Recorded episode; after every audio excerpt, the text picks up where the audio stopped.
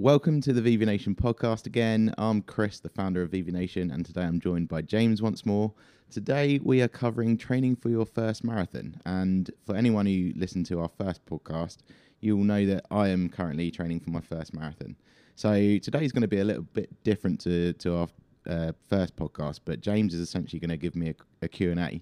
And James is a non-runner as well, so um, between us, we're having a bit of discussion at the moment about why you'd even bother doing a marathon. So, James, how are you doing? Yeah, very good, thank you. Yeah, it's interesting you say about um, whether or not you should actually do a marathon because for me, it's such a huge thing to do as a non-runner, as someone who doesn't really see the appeal of it personally. But we're going to have a podcast later on where you're going to try and convince me uh, to start running a little bit more.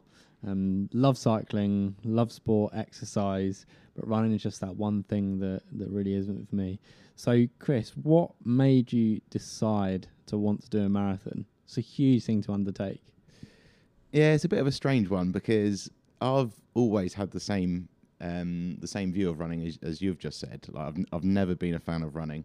Um, even going back to my first triathlon ten or so years ago, the the final stage, which is the run stage, was was absolutely horrendous. I hated it, and, and it was only six k, I think. Um, but I think that part of the problem of why I've hated it, and I, I, think this applies to quite a lot of people, is I just wasn't very good at it. So it was painful. Like 5k wasn't enjoying uh, an enjoyable experience for me, which is strange because I've played a lot of sport throughout my life, so I've always been quite fit. But it's just that constant motion running that I just I never got to grips with, and even when I was doing the odd park run, I just didn't enjoy it. However, as you I'll, I'll explain later in the podcast but the better I've got the more I've started enjoying it. But what made me really want to do it is that I just it was one of those bucket list things. I've always wanted to do a marathon. Um, I'm about to turn 30 so I figured I'd rather do it sooner than later as I get older. And um, I did the Great South Run as kind of like a benchmark and that was 10 miles uh, last October so five months ago now and um, it went pretty well, and I thought if I can do that, I can do a marathon. So I've quickly scaled up from not being able to do 5k to where I am now, which is I've just done my second half marathon, uh, and I think I'm on course for the marathon. Yeah, I think it being a bucket list item is something that a lot of people. Will, yeah, that, that's essentially the main reason. And yeah. a lot of people did say to me at the time, like, "What are you thinking?" Yeah, and uh, any of your have are there any other sporting events on your bucket list that you have done or you've got coming up? Um, so I've always been the kind of person that likes to have a challenge to aim towards. If, if, there's no end goal, I really struggle to motivate myself to do anything. So one of my bucket lists was I wanted to do the 24-hour Paris to London cycle challenge. So I did that successfully. We, we finished just within the 24 hours, but it, it, was amazing. There was about eight of us who did it, uh, raising money for prostate cancer. Um, and I also wanted to do the three peaks challenge. So I've done that twice now. Um, but I've never really done anything that involved long distance running. And most of my other bucket list things that I haven't done um, would be sort of active hiking. I'm quite I'm quite interested in possibly doing the Alps trek or Kilimanjaro. Yeah, definitely. So how how's sort of your training been going for a marathon? Because as someone who ha- admittedly didn't really enjoy running, deciding to do a marathon is huge. So have you sort of had a training plan you need to follow? Um, how's that been going? Yeah, so it's been a bit of a roller coaster ride, to be fair. Um, so I I started a training plan. I think it was the Virgin, um, like beginners marathon training plan, which I quickly realised was very much for beginners who had no like physical exercise experience. So I actually found the first four weeks were too easy because it was things like you know one of one of the runs was walk for 20 minutes, and although I've said I'm not a good runner, I you know I can do 5k if I really push myself. So that for the first four weeks, I kind of um, I wouldn't say was behind the curve, but it wasn't challenging me enough. But I also looked at the intermediate running plan, uh, and that was probably too much out of my comfort zone. So straight from the off, I was a little bit in flux where I didn't quite know how much running I should be doing, and if I was actually ahead of the curve or not. Um, and then the Great South Run happened, and that went really well. Like, no, I didn't have to start. I, w- I was expecting maybe one or two, like, 30 second bits of walking or, or breathing. Um, didn't have to stop and smash my time. My aim was, I think, about 150 for 10 miles, and I did it in 138. Mm. How, how how long before the marathon did you start your training? Because that that'll be a question a lot of people if they want to do a marathon. Like, when do you actually start? And do you have to start earlier depending on your skill level, whether you're a complete beginner? So, i- if I wanted to do a marathon as a complete beginner, relative level of fitness, I, I do other things. How long should I sort of take to train for it, and how long have you taken? So after the Great South Run, what should have been sort of the kickstart eureka moment for me was actually a bit of a disaster. So um, I I had the what what they call a runner's high, my first ever runner's high. Having done the Great South Run, I thought, you know what, I actually really enjoyed that. And then I didn't do anything for about two months. Christmas came, like literally nothing. Uh, Christmas came before I knew it. Like work was busy.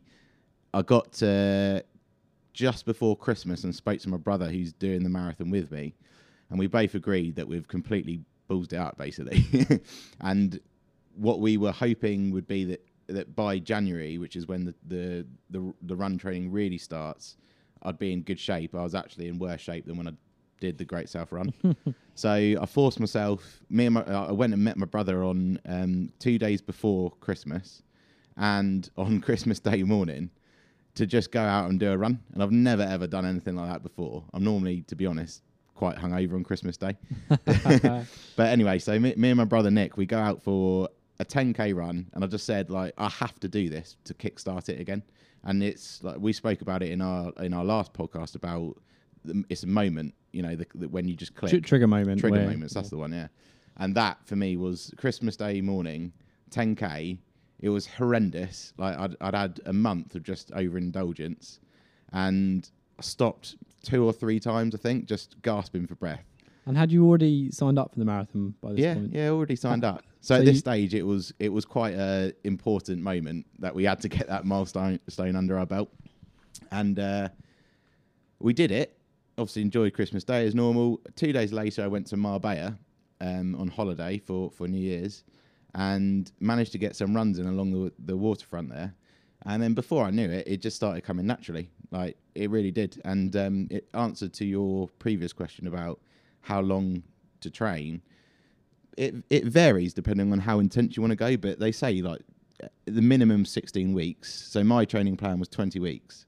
So at that stage, I was able to run a ten k, albeit not very comfortably. That would have put me on target. So I've always been ahead of my training schedule up until now. Obviously, there's there's so to put it into context, the marathon I'm doing the Brighton Marathon on the 14th of April.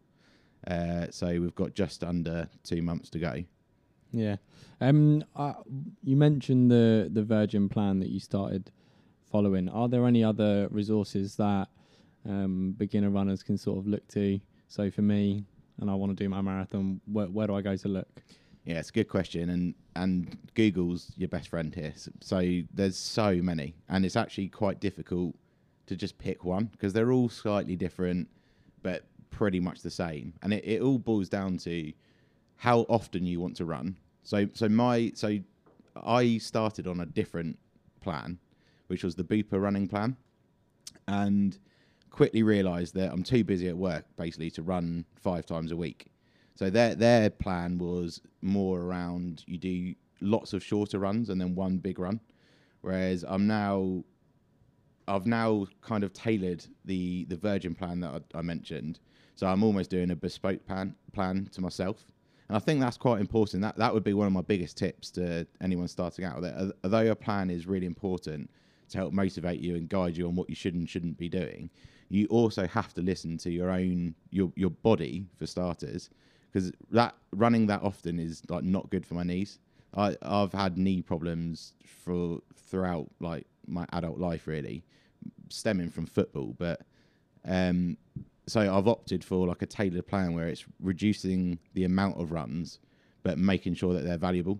So I try and do one high intensity sort of like short, short, anywhere between five and ten k run, where I really push the pace to um, improve my cardio, and then one uh, like slightly longer run, sort of mid-length run at just a normal pace, and then one at the weekend long run. So I'm using the weekends basically to do my long runs building up.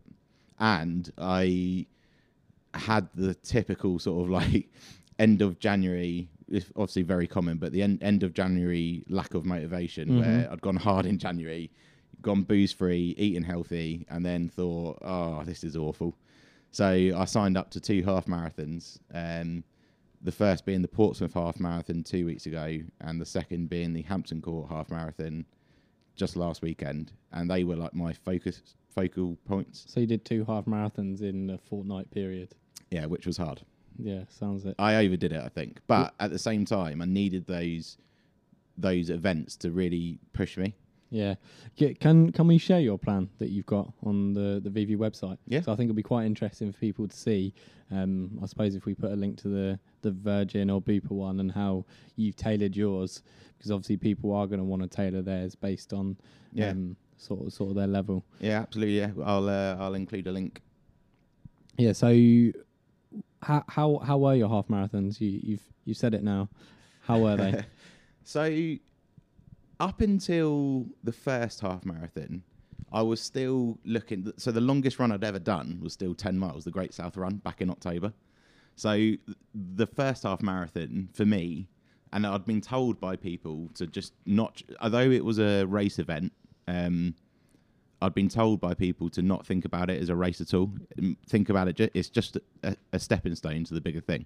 So I went in with uh, what I now know as the right mindset. I didn't care about time, didn't care about stopping if I needed to. Like I, I, I just decided I just need to get the miles under my belt.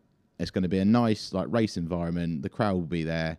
As with all these like half marathons, it's always quite fun to go. Like you get a little bit of adrenaline and stuff when people cheer you on. Um, and I'll just get a time under my belt, and it didn't didn't really matter matter how long it took me or or anything. So I absolutely loved it, and strangely, like I actually smashed my time estimate estimation by 20 minutes. So I finished in 209 for the half. Um, moving on to two weeks later, again, so I had th- I had this runner's high for the second time after the Portsmouth half marathon, and I was thinking, you know what? I actually I had negative splits, so I finished really strongly. That basically means that you start slower and then reduce your uh, average mile time as it, as it goes on. And I, I honestly thought that I could probably push it a, a few more miles at the end of that one. So fast forward two weeks, and I went in with totally the wrong mindset. Got carried away, forgot that the marathon's actually the bigger picture, and ran the Hampton Court one as a as a race, and just got caught up in it. So I PB'd my 10k time, PB'd my 10 mile time, and then completely fell apart. And it was the last three miles was honestly like the worst running experience I've ever had. And it's really, really knocked me for six a little bit, confidence wise, because I thought there's absolutely no chance I'd be able to run double that distance if I did the marathon like next week. So what what are your takeaways from like what's your approach now having had one really successful half marathon and one that's not so good?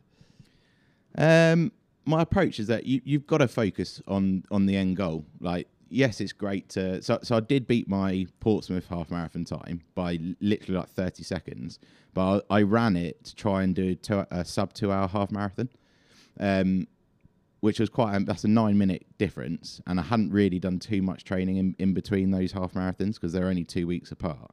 So I just thought I, I like you know do a couple of short runs to see myself over, but but that's it. But um, it's it's a tricky one. I, I just think you you pacing is so important. You've got to get it right. Mm. And I went out way too hard because I did feel quite good for the first 10k. Like I felt strong. But when it when you fall apart, which I'm sure will happen to me at some stage in the marathon, you've got to be, you know, have energy to to deal with it and get yourself over the line. Yeah. And I didn't just hit the wall. I, I literally fell apart. I was I was gasping for energy energy gels. It was embarrassing. Yeah. So c- coming at it with the right mindset is sort of what you recommend. Don't go in it as if you're looking to run a race. I'm learning a lot here because I'm sure if I went to do a run, I- I'd I want to go fast. I want to. Um, Oh, and, and it's so easy to do that because you get swept up, literally like swept up in the race. And when you've got people cheering cheering you on, you know it's natural to for you to have an adrenaline surge and to go faster. And particularly in like going all the way back to the when I used to do quite a lot of triathlons and duathlons, pacing is so important, like so important. And that would be one of my biggest tips for anyone looking to do any sort of race. Like, just don't go out too hard. And it happens in cycling, swimming, running, anything really. yeah, definitely. And so, how long have we got now until your marathon? So there's about seven weeks to go. Um, and my plan from here on is essentially scaling up from the half marathon distance, thir- 13 miles. Um, so every two two weeks, essentially, I'm going to increase two or three miles up to 20 miles. So every week you're going to do more than a half marathon. Yeah, because Uh, you just have to, and yeah. th- that is the hardest thing now. I'm I'm hitting I'm hitting the stage of training where it's not just about the distance; it, it's a big time commitment. And I knew this was coming, to be fair, but we're looking at the runs, and I'm thinking, do I really want to go out on my own for 16 miles on a on a weekend? And it's it is quite demoralising. Which is that was one of the reasons that I opted for those two half marathons as well, because a race environment is just more enjoyable. So, like for instance, if there was a 16 mile race event, I'd probably sign up for it because I'd be more motivated to do it and I'd run it better. Have you heard of Casey Neistat? No, I've just had this thought. He runs 10 to 20 miles every day. every day. Every day. I mean, that's savage, isn't it? Uh, but he, he just loves it so much. And I, I think if you start doing a sport or exercise and do it regularly and get to that point where you're having the runner's high, you, you're going to love it so much. You want to do it every day. It's true. It's true. The runner's high is like a real thing, and I didn't believe it before. And I, I was one of those runners, as I said, like I struggled to do 5k at the start, um, and it wasn't just the fitness side of things; it was more my body. So I, I could run 5k. I, it wasn't that I was out of breath. It was more my lower back used to hurt a lot. I used to get a lot of niggly like injuries. I have these problems. And it, honestly, if you train properly, and I promise you, this is a particularly like directed at you, James, but you will those problems will go away because it's strengthening and conditioning is a big part of of like the marathon training plan. And I honestly haven't had any lower back problems at all. I got the right footwear. I got I did I've, I've been doing strength training as, as well as running, and it's it's changed the game for me. Like running is if, as long as my pacing's right, I'm quite comfortable at running now without pain. And the only real thing I've had is as I've been doing these longer distances, a bit of niggly like knee pain. But again, it's just managing your body. Don't overdo it. You don't want to end up with shin splints. Um, yeah, So, h- how are you feeling now? Seven weeks to go. Um, you, you feeling confident and excited for it? 'Cause you've got a lot of training coming up. Yeah, a, a mixed feelings to be fair. I'm, I'm obviously very excited for it. Um, it'll be a great experience to do with my brother as well. That you know, crossing the finish line, we- we're going to run it together. I think it all depends on basically how my running goes, but um, as long as I can carry on, basically we'll run it together. It's going to be daunting. Like that, I'll I'll have obviously never have run that distance before. As I said, my, my longest run before the race will be probably 20 miles. Um, it's another six on top of that. So it is exciting, but at the same time, I know that it's now's the time that I really need to knuckle down. You know, eat, eat healthy, get the miles in, and just do the hard work because I do not want to get there on the day and just hate the experience because I'm not fit enough. And that was my overall aim. Um, there's a blog on our on our website that I wrote about what I actually hope to achieve, and the the overall aim I said on that is I want to complete it and not hate it. Yeah, and I, I think you will. I think if you go back to that first half marathon you did and have that sort of mindset towards it, as opposed to the second half marathon, it's it's going to be a lot easier because h- how much longer was the first half marathon for the longest you've ever run? Was it So it was three miles. three miles Yeah. longer? So before that, my longest run was the Great South Run, which was Yeah. ten, just a ten miler. So every time you're doing your longest run ever, Mm. and it's going well. So the Great South Run, um, runners high. Yeah. Felt great. Felt really good. Then the longest you've ever run again. Runners high. exactly, and you Yeah, felt that's true. great. Yeah, that's true. So when you go to the marathon, it's going to be the longest you've ever run. You're going to feel great. You are. E- explain to me the runner's high. How's like I've I've never had it. How it's a hard, how it's a hard good one is to it? explain. It's a real hard one to explain, but you just you just feel like you've ach- achieved something basically, and there's nothing else really you can compare it to because it's really hard to replicate that sense of achievement unless you do something amazing, and that that's one of the main reasons like why a marathon was on my bucket list because it is a, a great thing to have done. Like there's, I'm sure there's lots of people who have done you know ten marathons, but it's, it's still every single marathon that, that they finish is still a great achievement because you know that sort of distance should not be frowned upon, and particularly for people who are doing their first marathon. Um, and I have to say, I'll, I'll actually go back to, to last year. Um, one of my best mates did the London Marathon, and I don't know if you remember, but the heat was absolutely savage. Very warm. So he's he's coming back to do the Brighton Marathon with me as well, um, uh, which was surprising because he was another one who wasn't really a big runner. Um, you know, he's not the fit, fittest person, but he just enjoyed it so much, even though he the heat just destroyed him in the London Marathon. He's I did not expect him to come and do another one, and I've said to lots of people that after this marathon, my long ru- long distance running days are over. But having done having done those half marathons, I, I wouldn't be that surprised if I end up doing something else, something even wilder. What, how wild are we talking? Well, so my cousin has done the Hadrian's Wall ultra marathon, and I don't, I'd never do that, but um, something along those lines, a bit more extreme. How long is an ultra marathon? Sixty-nine miles, so Oh it's my. three times marathons. That's crazy. Um, I, I'm interested to hear about some of the gear and clothing choices because that that can't be overlooked when you're doing a marathon because if you don't have the right footwear, Yeah. as I'm sure you know, Yeah. that will not be good for you. You regret that. Yeah, totally. And I, I, it's one of those things, a bit like cycling, to be fair. When you do long distance anything, you've got to have the right gear. It's just worth the investment. You do not want to be wearing incorrect shoes that are going to give you blisters. That will hurt your lower back as well. So it's probably not a coincidence that these little niggles that I used to get running short distances, n- not only have I got stronger, but I've actually, you know, had a had a shoe fitting they tested my my running gait, which is basically they recorded me on a treadmill on how I run, and there are various different shoes for how you land on your feet, basically. Um, so I got it all done properly. I just thought if I'm going to do the marathon, I want to give myself the best chance of doing it comfortably. Um, so I, you know, I did buy an expensive pair of shoes, which is quite a hefty investment to be fair. You know, up to 150 quid. But at the end of the day, if you're going to, you know, go out every weekend and get some serious miles in, you want to have the right stuff. Um, and then moving on to gear, I think so. Running is it's one of those ones where you can basically run in anything. To be fair, yeah. but at the same time, for instance, over the winter training, you, you want to have you know your, your base layers with a, a proper running top that um, wicks sweat away from from your body.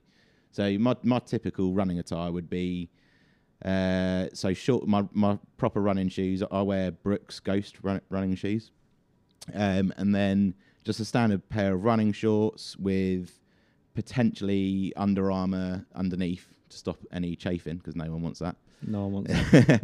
and then I, I normally wear so a long sleeve skins or like base layer uh, to keep me warm, and then my Vivi running top over the over the top of it. Definitely. Uh, have you found your watch to be useful at all? Absolutely, and and particularly for two reasons. One is motivation, and I'll tell you why in a minute. But the other is actually on the race day, pacing yourself. So again, the difference between the Portsmouth and the half marathon and the uh, Hampton Court half marathon. Portsmouth, I, I wasn't, as I said, I wasn't running to a time. It was just a distance. So um, I was moderating my pace.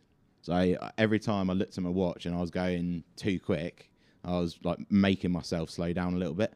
Whereas the Hampton Court one, because I got swept up in it, I didn't really check my watch at all. And when I looked back at my splits, I was running way quicker than I ever normally do on any of my training runs. Um, so what I should have been doing is using my watch to moderate my pace. And you know, aim. It also gives you, although, there'll be uh, distance markers on the course, it also gives you a better idea of you know what you can aim for. So my philosophy is for the marathon is to break it down into roughly four 10ks because it's just over 40k.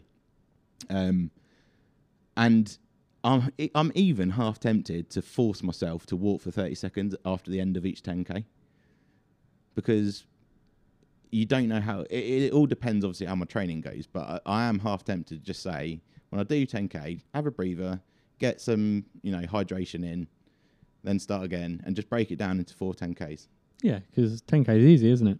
Well, Well- no, if, if, you, if you think about it, you're doing 40k. A 10k is a manageable chunk. Yeah. I like that approach. So, how's it motivated you? So it motivated me because, so as I said, my brother's doing it with me. So on, uh, so I've got a Garmin watch, and we Other watches are available. other watches are available. Would hate to just promote Garmin, and I've said it again.